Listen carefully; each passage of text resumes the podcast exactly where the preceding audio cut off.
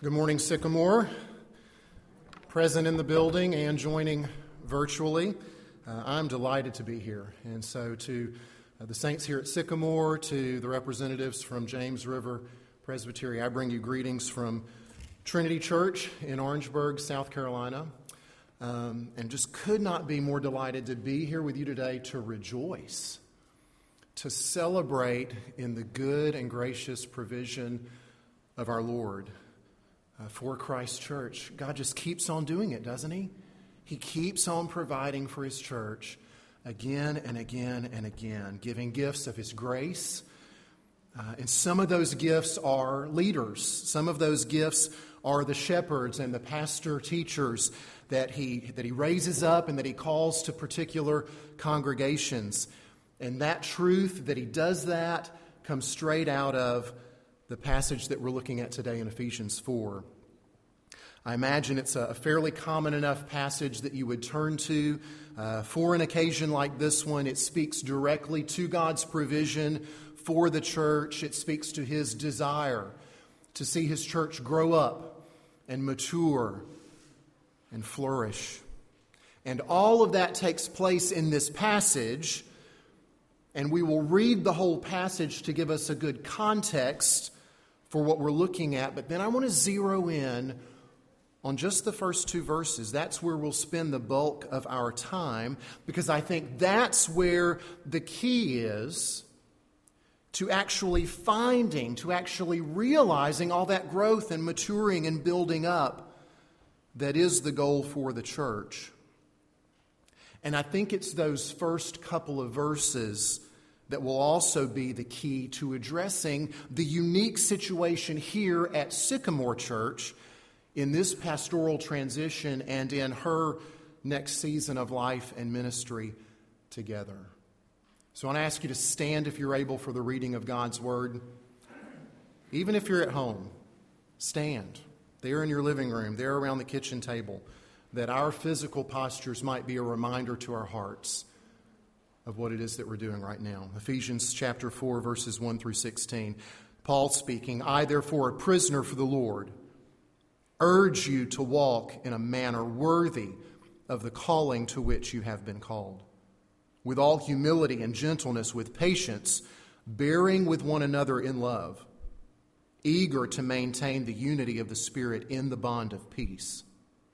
There is one body and one Spirit, just as you were called to the one hope that belongs to your call, one Lord, one faith, one baptism, one God and Father of all, who is over all, and through all, and in all. But grace was given to each one of us according to the measure of Christ's gift. Therefore, it says, when he ascended on high, he led a host of captives and he gave gifts to men. In saying he ascended, what does it mean but that he also descended into the lower regions, the earth? He who descended is the one who also ascended far above all the heavens, that he might fill all things.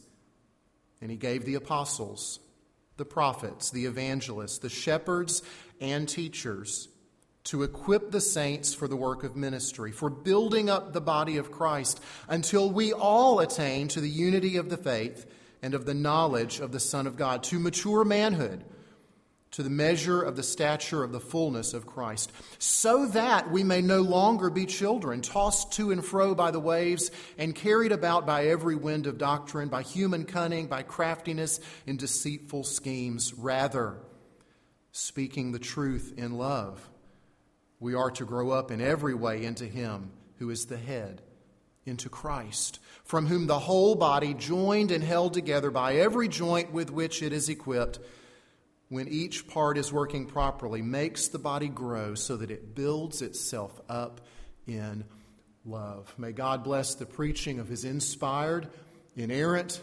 infallible, and authoritative word. Would you join me now in prayer?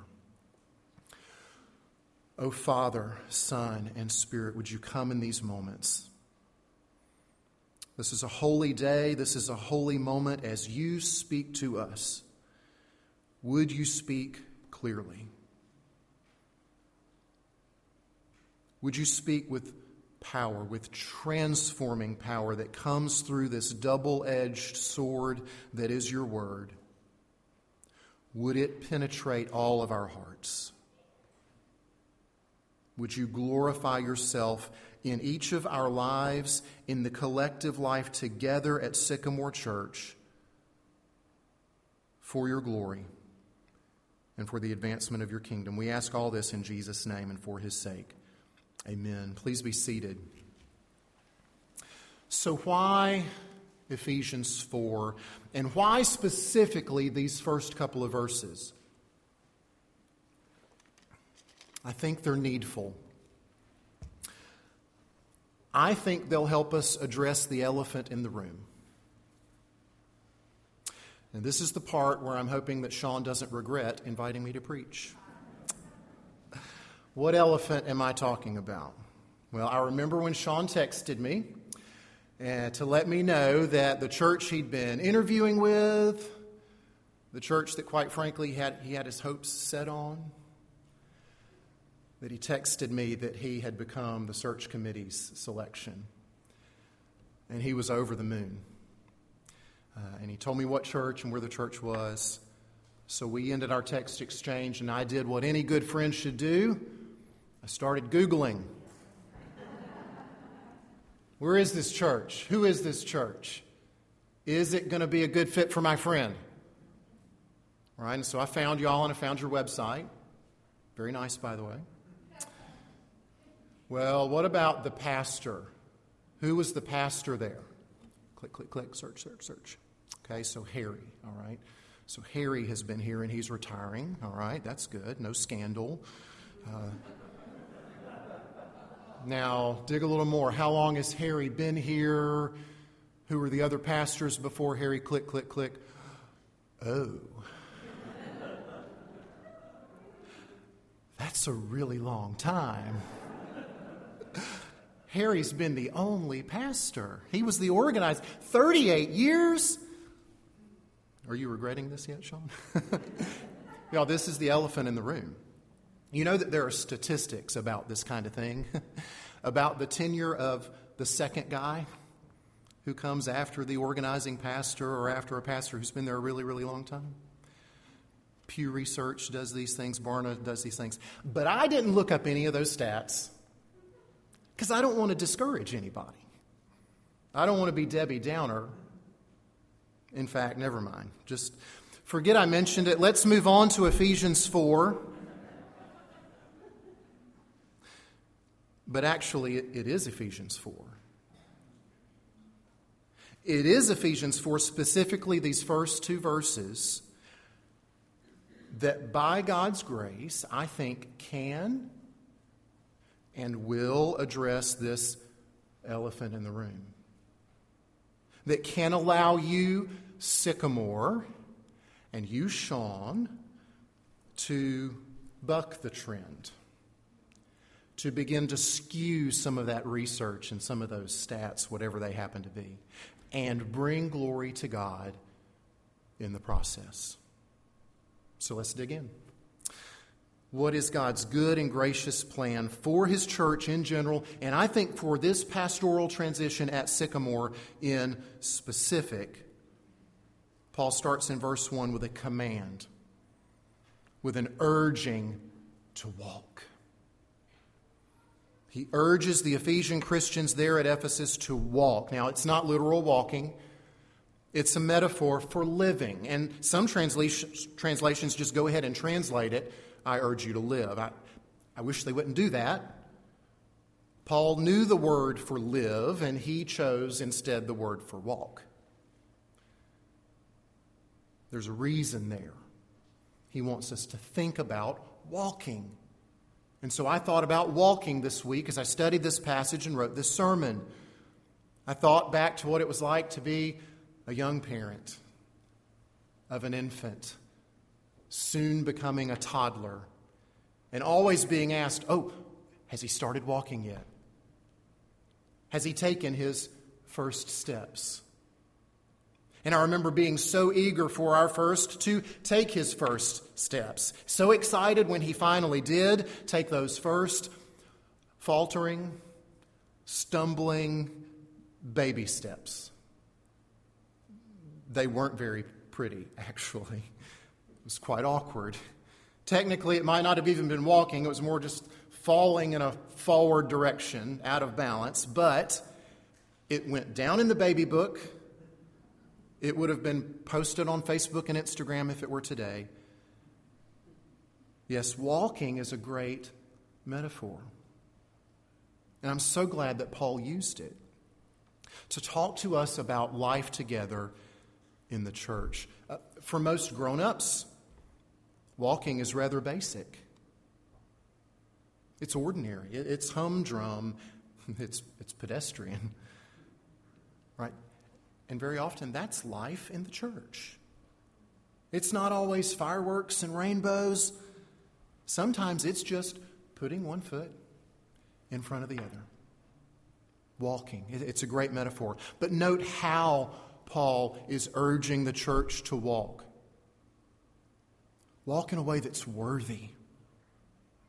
Walk in a way that's worthy of the calling with which you have been called. That's going to need some unpacking. So let's start with the calling itself. Now, Ephesians, like many of Paul's letters, starts off with a big section of describing how God has called us to Him, describing in great detail His sovereign grace in calling a people to Himself. Chapters 1 through 3 of Ephesians are rich.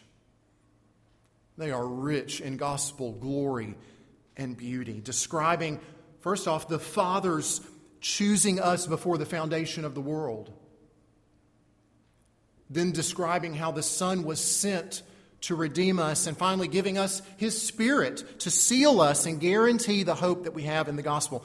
And what is truly amazing is He does all of that despite the fact that we see in chapter 2 that we were all, and He uses the word walking again, we were all walking as dead men and women in our trespasses and sins.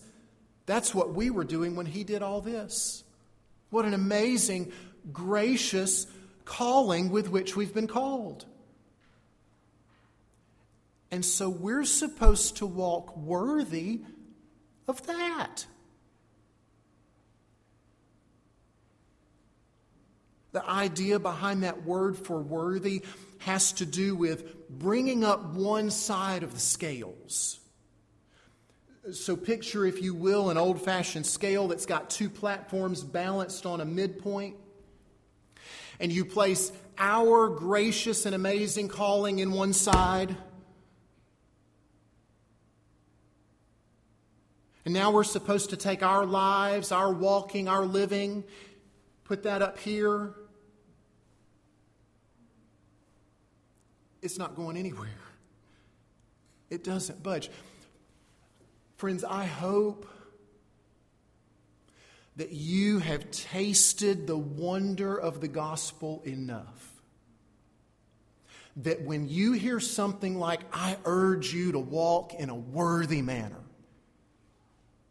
that your first, most instinctive thought is something to the effect of, Nope, that's not going to happen. That's impossible. Are you kidding me? That's impossible. You and I, left to ourselves, can't begin to get that scale to budge in the other direction, to come anywhere close to actually walking lives that are worthy of our calling. But the good news is, we've not been left to ourselves. We, we saw that in, even in verse 7, just reading through the passage. Grace has been given to each and every one of us. Grace that supernaturally enables worthy walking. Sycamore Saints, Sean, you're not capable of walking in a worthy manner. Brother Harry, you're not capable of walking into and through your retirement in a worthy manner on your own. You can't do it, and this is by God's good and gracious design. That He has placed every single one of us in a state of perpetual neediness and dependence upon Him, so that if you and I should happen to stumble and bumble our way into worthy walking, it's only through His transforming and enabling grace working in you and through you, specifically as you guys all take baby steps together in this transition. And here's what those baby steps will look like. Look at verse 2. There are four of them humility, gentleness, patience, and forbearance in love. These four things elaborate on what this worthy walking will look like. These are the keys. These are the keys for you, Sycamore and for Sean, for your walking together in this next season. And we should note at the start that these four, right, none of these comes naturally. None of these are default human qualities or behaviors, and if they exist, and to the extent that they exist in any of our lives, they exist supernaturally. They do so as the Spirit bears them in our lives as fruits of the gospel. This is His work. So, what would this look like for y'all if the Spirit, the Spirit bears these four fruits in your lives in this next season? How about humility to start? Now, humility is evidenced, it, it, it, it's seen in a lot of ways. One of the things that humility does is it says, you know what? I don't know it all. I, I, I don't. I, I don't perfectly understand every situation and circumstance that I'm a part of. Humility especially says, you know what I don't know? I don't know other people's motives. See, humility assumes that I don't see the complete picture. Now, this, of course, comes to bear in a church's relationship with her pastor, but it also comes to bear with the individual members and their relationships one with another, their relationships with the leadership. Now, I'm sure that your church is a bit different. I'm sure that this pandemic that we've all been dealing with hasn't provided any opportunities at all. Any situations, any discussions, any disagreements about how best to proceed, to meet or not to meet, to mask or not to mask to sweat to death out on the lawn or to spread all our germs in here. Oh, y'all, by God's grace, may our first stance be a humble stance. Be a stance that says, you know what, there's, there's more for me to learn here before I jump to any conclusions or make any decisions. Now, closely related to humility, Paul pairs it together with, with gentleness. By God's grace, you're going to take baby steps together, humbly but also gently. So there, there's tenderness here. Uh, there's compassion here. There's empathy here. If we're gentle, we'll consider each other. What's the other person thinking? What's the other person feeling or experiencing here? You might get a reaction from somebody, and you sit back and you say, Gosh, this is a really strong reaction from this person. And if I'm harsh, I'm going to say, Man, they really need to get a grip, don't they? But if I'm gentle, I stop and I say, Hmm, I wonder what's going on here. I wonder why they've reacted and responded the way they have. I bet, and this goes back to humility, I bet I don't see the big picture. I bet there's more to this story. Now, one important thing to realize about taking these baby steps by God's grace is that it's not super efficient. You travel rather slowly taking baby steps. It takes extra time, and it takes number three patience. You got to be patient. You got to be patient when you don't get what you want when you want. This is a tough one for a lot of us, I think. I know it's a tough one for me. Yet another reason why my scale on my own it doesn't budge. we stink at being patient very often, even though God has been oh so patient with us. Long suffering, the King James aptly puts it.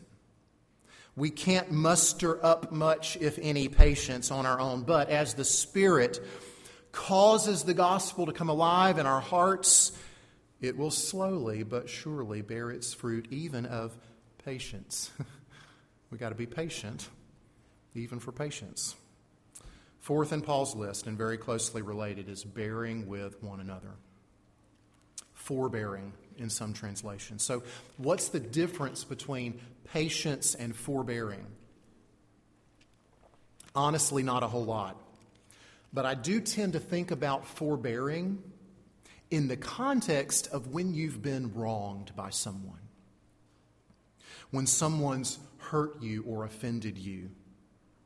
Now, I tried to think back over nearly four years of ministry together with Sean. I tried to think, but I could not think of an instance where Sean sinned against me or wronged me in some way. Now, that's not to say he's perfect, far from it. He's a big old sinner, actually. And now he's come to Sycamore, of all places, a church full of big old sinners. So here's what you need to keep in mind elders at Sycamore, Sean, members. When you have sinners in relationship with other sinners, there's going to need to be forbearance along the way. And note well how Paul says that forbearance will happen and should happen in love, bearing with one another in love. And so I thought about that a lot this week, about what forbearing in love would look like. And so, of course, I thought about 1 Corinthians 13, the love chapter which for some strange reason is always wed at weddings. It's not about weddings, it's about life in the church together. That's what it's about. Love is patient and kind. It's not jealous, it's not arrogant, it does not seek its own, it is not provoked. It does not take into account a wrong suffered. It bears all things. It hopes all things. It endures all things. And so I thought about it some more. I said, you know what? Maybe Sean did sin against me while we were ministering together. Maybe he, he did and I just don't remember it. Or maybe he didn't just didn't even register at the time. It just wasn't even a blip on the radar for me. And I think that that's possible. You know why it's possible? because I love Sean. I'm grateful to Sean for his friendship, for his ministry.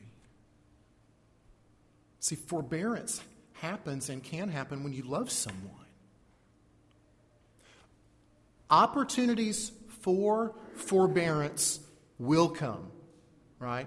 It's not an if, it's just a when. But here's the thing you're going to come to love Sean. And so some of the things that Sean does that might have been little blips on your radar, they're not even going to be blips on the radar because you love him and you're grateful for what God's going to do in and through him. And Sean's going to come to love you guys, and things that might would have been blips on his radar won't be blips on his radar either. You see, just like Peter said in his first epistle, love does cover a multitude of sins. But again, again, guys, don't think for a minute that you can muster any of this up on your own. Your mutual love for one another, that will be the result of you're all basking in the gospel together. Right, so think back to Ephesians. Think back to the context. Where does this urging to walk worthy, where does it come? Right at the beginning of 4. And this is just like Paul. Paul always gives the commands, the imperatives, the practical application after a deep dive into the gospel in all of its beauty and all of its glory. And the same is true here with this command, this urging for you to walk worthy of the calling with which you've been called. It comes immediately after what he's been praying in chapter 3. And what's he been praying in chapter 3? What was he begging God for, for the Ephesian saints, and by extension for the Sycamore saints, and by extension for our saints at Trinity in Orangeburg? He's begging the Lord that they would have the ability to comprehend the incomprehensible,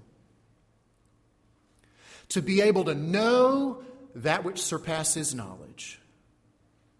What's he talking about? He's talking about the love of Christ. The love of the one, the only one who's ever displayed all four things in our list right here perfectly. Oh, the humility the condescension to take on flesh and to lower himself, to endure humiliation and suffering. Oh, think about the gentleness and the compassion, his patience, and especially his forbearance with those of us, all of us, who have wronged him and sinned against him so. And yet, despite all of that, he loved us supremely he loved us sacrificially. He substituted himself in our place. Friends, to be loved like that changes you. From the inside out, the love of Christ is wider and higher and longer. And it has unstoppable transforming power. Power enough to take arrogant, harsh, impatient people like me and like you. And to give them, to make of them humble, gentle, patient, forbearing. It truly is the power of the gospel. It's the Spirit coming in power and bearing the fruit of the gospel in our lives. That's what's going to allow you all to take baby steps together, walking worthy of your calling. And as that happens, you're going to be so blessed. Oh, you're going to be blessed, Sycamore. But more importantly, God will be glorified and Midlothian will be blessed. Midlothian needs to hear of this life changing and transforming love of Jesus as he's freely offered in this beautiful gospel. And if you all walk worthy together, they will know. If you glance down through these verses, the rest of the ones that we're not really even going to look at, you see all the glorious results of walking worthy together. Uh, verse 3, you're going to maintain unity. Verse 12, you're going to be equipped for ministry. The body will be built up. Verse 13, you're going to grow in maturity and stature. Verse 14, you'll be stable. You won't be tossed about. In verse 16, the body here will be built up in love. And of course, you know that's how Midlothian's going to know that you all belong to Jesus, is because of the love that you have for one another. So, Sean, it's baby steps. Sycamore, it is baby steps. It is, it is by God's grace that you may walk worthy together for the glory of God and for the good of Midlothian. Let's pray. Father, thank you for your word. Thank you for this beautiful and glorious gospel. That it isn't just good news that we hear, it's good news that gets inside of us with unstoppable power, and you change us from the inside out for your glory and for the good of those around us. Lord, you bless us that we might bless those around us. And Lord, I just beg of you would your supernatural, transforming grace be so powerfully at work here that this pastoral transition bucks all of those trends and skews all the statistics and brings you great glory and honor, and indeed great good to the city and to her inhabitants. We ask this in Jesus' name and for his sake. Amen.